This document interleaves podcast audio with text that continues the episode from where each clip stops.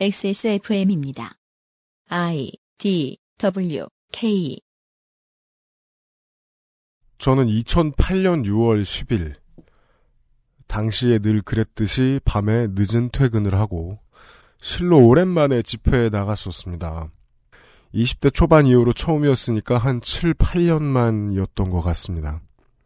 무리 중에 누군가가 이튿날이 생일이라서 근처 바바에서 케이크를 사서 교보문고 앞 차도 어딘가에 앉아서 나눠 먹다가 일간지에서 웬 기자가 인터뷰를 하자길래 올해 서른 먹은 시민인데 이러이러해서 나왔다 말 한마디 하고 케이크 먹고 밤새 집회를 하다가 어릴 때 실력을 발휘해서 경찰과 제가 서 있던 자리에서 금 긋는 협상도 좀 해보고 했었어요. 아침이 밝을 때까지 도망도 다니고 몸싸움도 하다가 같이 갔던 친구는 그날 청혼하러 일찍 갔고요. 저는 그 셔츠 그대로, 그 셔츠 그 자켓 그대로 출근을 다시 했었습니다. 졸면서 일했던 기억이 나네요. 주최 측은 당시에 70만 인파를 추산했었습니다. 인파는 광화문 앞부터 종각을 채웠고 일부는 시가를 행진했습니다. 시내가 넓어서 그럴 수 있었겠지만 사람들은 도로에서 보드도 타고 춤도 추고 할 만큼 공간의 여유는 있었습니다. 그로부터 8년 뒤인 2016년 11월 19일 저는 아내하고 지하철을 타고 광화문에 다시 갔습니다. 시가 행진 같은 것이 조직될 수 없을 것 같은 인파가 모여 있었습니다. 8년 전에 본 것보다 사람이 더 많았고 이제는 을의 어릴 적에 보던 집회처럼 누군가의 발언을 듣고 자시고 하는 무대에 집중되는 집회가 불가능해 보였습니다. 주최 측은 60만의 인파가 모였다고 했고 어림셈이 불가능한 믿을 수 없는 제 기억에 따르면 2008년 민주항쟁 기념일보다 많은 사람을 보았던 것 같습니다. 아, 경찰이 하는 말도 못 믿겠지만 주최 측이 하는 말도 그냥 믿어주긴 쉽지 않구나 싶었습니다. 광화문 광장은 통행을 하는 것이 아주 어려웠고 광화문에서 시청으로 걸어가는데 10분이 넘게 걸렸던 기억이 납니다. 3년 후이자 지난 주말 2019년 9월 28일 저와 아내는 이번에는 서초동에 갔습니다. 차를 2km 바깥에 세워두고 걸어갔습니다.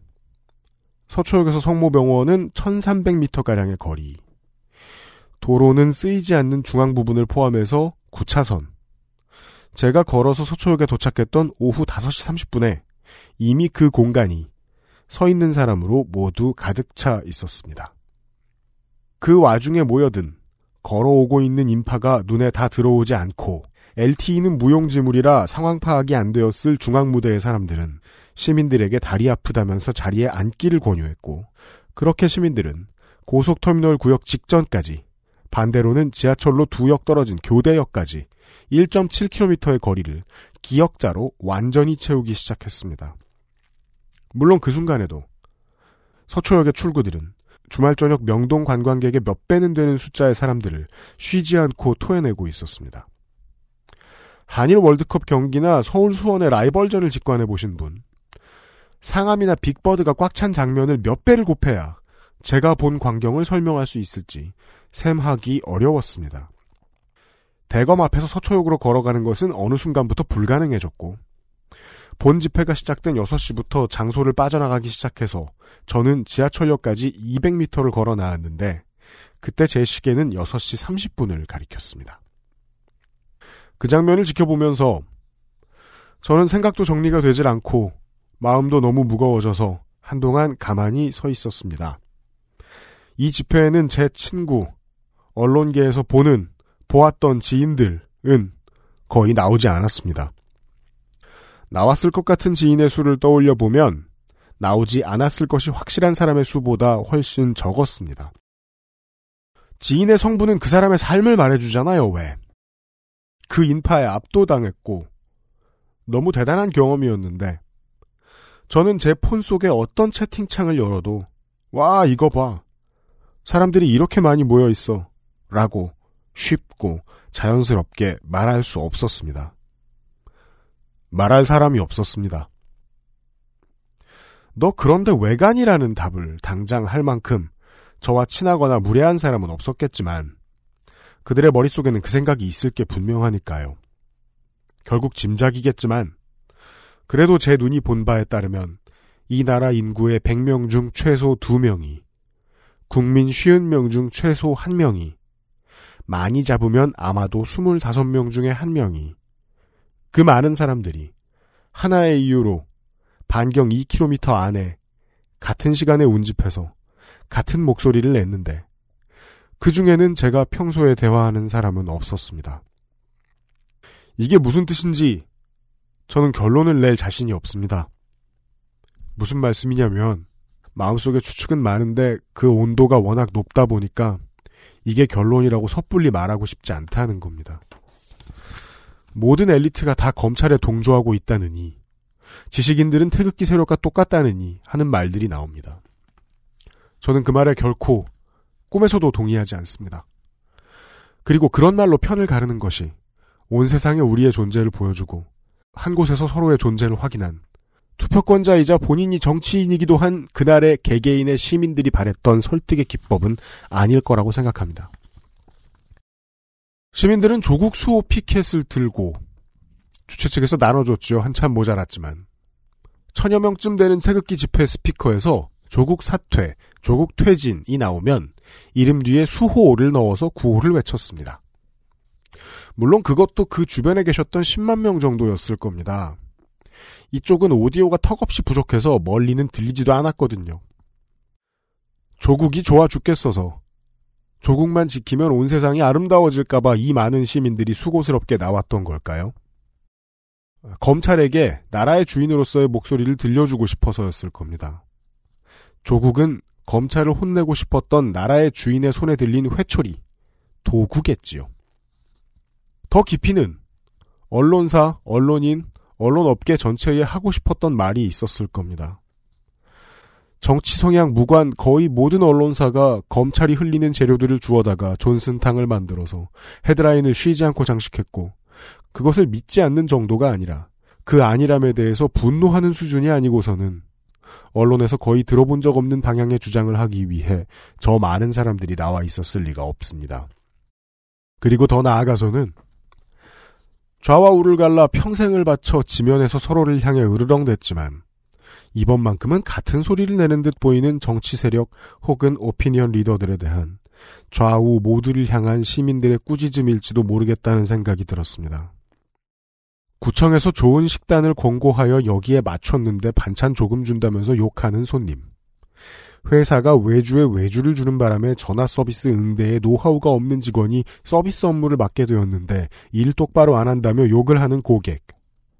실무자의 죽을 듯하는 변덕에 맞추어 간신히 만들어낸 광고 디자인을 줏대없다고 평가절하 하는 클라이언트. 임금을 깎고 노동시간을 늘려놓은 것이 자신이면서 업무 생산성을 문제 삼는 상사. 자세한 사정을 알아보고 큰 그림을 이해하려는 노력이 부족한 사람은 세상 어디든지 있고 때로 자기 사정이 아니면 자세히 알아보아야 할 이유가 없기도 합니다만 많은 정치인, 언론인, 평론가들은 다른 직업을 가지고 일상을 살아가는 다른 시민들에 비해 존재감이 큰 정치의 주인공입니다. 그들은 국가의 주인인 우리들처럼 투표권을 지닌 주권자이기도 하고 동시에 동일한 투표권을 지닌 다른 시민들에게 소식을 전하고 논평을 들려주는 정치적 영향력을 지닌 무거운 책임을 지니고 사는 것이 업인 사람들입니다. 그들이 우리는 개혁은 안 될 거야. 그동안 뭘 했는지는 모르겠지만 정치인은 모두가 다 나빠. 0.5 나쁜 놈이 9.5 나쁜 놈보다 더 나빠. 같은 대안 없는 비관론만 펼쳐서 시민들의 의기를 꺾는 대가로 급여도 받고 생활을 영위하고 살 수 있다니 제겐 옳지 않은 상황으로 보입니다. 그 알실이 7년 내내 떠들었던 이 문제의식은 지난 주말 높은 확률로 이번 주말에도 한자리에 모인 7자리 수의 국민으로 표출되고 있는 것이 아닌가.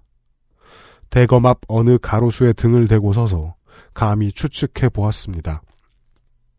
그래서 하고 싶은 말이 뭐냐? 없습니다. 있는데 말 안 할랍니다. 치밀어 오를 때 하는 말들은 나와 거리가 먼 사람을 설득하는 데 쓸 수 있는 말이 아닙니다. 주변에 있는 사람을 위로할 때는 쓸 수 있는데 그런 위로의 말은 저 아니어도 더 잘하실 수 있는 능력자분들이 많고요. 저는 지난 주말 반포대로와 서초대로를 메워주신 제가 길에서 만난 시민 여러분들과 다른 생각을 갖고 계신 분들을 설득하고 싶습니다. 제가 방송을 하게 됐던 계기는 주변에 잘 싸울 수 있는 훌륭한 싸움꾼은 많은 것 같으니까 나는 싸움을 말리는 일을 해보자 였는데 이번 주에는 그럴 자신이 별로 없네요. 지나가다가 저한테 인사하셨던 시민 여러분 멍하게 굴어서 죄송합니다. 이런 생각에 서 있던 내내 정신이 팔려 있었습니다. 저의 뜻없는 중원부원 대신에 작년 여름에 업데이트했던 방송 한 편을 다시 들려드립니다. 외교부, 기재부, 노동부 혹은 다른 여러 부서의 고위 공직자, 검찰, 경찰, 법원의 그 누구든 시대의 흐름을 뒤로 돌리려는 이들이 변화에 순응할 수 있게 만들려면 우리가 선출한 대표자들에게 시민들이 더 큰 지지를 보내주는 것 효과적이라고 생각합니다. 일곱 번째 대검합 집회가 있고 다다음 날에 임시 업데이트를 합니다. 처음으로 시도해보는 그 알실 아카이브입니다. 많이 들어주십시오. 그리고 소소한 얘기. 다른 두 개의 행사가 있었죠. 같은 장소에서. 날씨가 좋을 때라서 지자체들이 9월 마지막 주, 10월 첫 주에 집중적으로 축제를 열죠. 집회가 있던 날 서초역의 반대편에는 서초구가 주최하는 서리풀 페스티벌이 열렸습니다. 먹을 것도 많고 지역 학교의 학생들이 오랫동안 준비한 행사들도 열리고 있었어요. 베엠베와 렉서스 매장이 있는 교대 입구 교차로에서 서초역까지 600m가 좀 넘는 공간에 도로를 메우고 시민들이 행사를 즐기고 있었습니다. 집회에 참가한 공무원과 주민들까지 최소 만에서 2만 명 정도 되어 보이는 사람들이었습니다.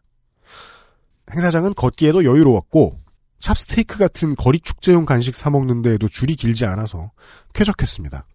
행사 주최 측이 설치한 서초역 앞 천막 덕분에 집회와 축제는 거의 섞여들지 않았습니다. 간간히 예술의 전당에서 집회로 향하던 분들의 질문에 축제 참여 시민이 저기가 집회요 하고 답해주시는 풍경을 볼 수 있었을 따름입니다. 또 하나 대검찰청 정문 바로 앞에 나머지 시민들과 섞이지 않기 위해서 바리케이드를 쳐놓고 진행된 검찰 지지 집회가 있었죠. 차도 두 개 차선 정도에 50에서 100m 정도 앉아있던 시민들은 조국 체포, 문재인 퇴진 등의 피켓을 들고 집회를 이어갔습니다. 어렵게 가까이서 봤는데요. 아주 넉넉하게 잡으면 2에서 3천 명 정도 되어 보였습니다. 정말 넉넉하게 잡으면요. 한 30분 정도 시간을 저한테 누가 주었으면 다 세어볼 수 있을 정도의 인원이었습니다. 물론 한 개인인 제가 집회에 나온 사람 숫자를 어떻게 셉니까? 저를 믿지 마십시오. 검찰 지지 집회, 지역 축제, 촛불 집회 참여 인원은 믿을 수 없는 제 눈으로 보면 아주 보수적으로 봐도 1대 10대 1000쯤 됐습니다. 그걸 눈으로 똑바로 보고 집으로 돌아가는 길에는 예상했던 대로 맞불 집회, 지역 축제와 얽혀 교통마비, 과도한 참여는 민주주의를 해한다는 보도와 논평이 줄을 잇는 보도 채널 프로그램들을 틀어놓고 왔습니다. 차 안에서요. 믿어주십시오. 시민들은 대중이 바보인 줄 아는 사람들한테 화난 겁니다. 근데 어떤 언론은 그게 파악이 안 된 거고요. 물론 두려워할 지점도 있고 부작용도 있을 수 있습니다. 고려해야지요. 다만 굳이 나와서 무엇인가를 말해야 했던 시민들을 무시한다면 결국 고위공무원들도 언론인들도 아무것도 깨닫지 못한 상황일 겁니다.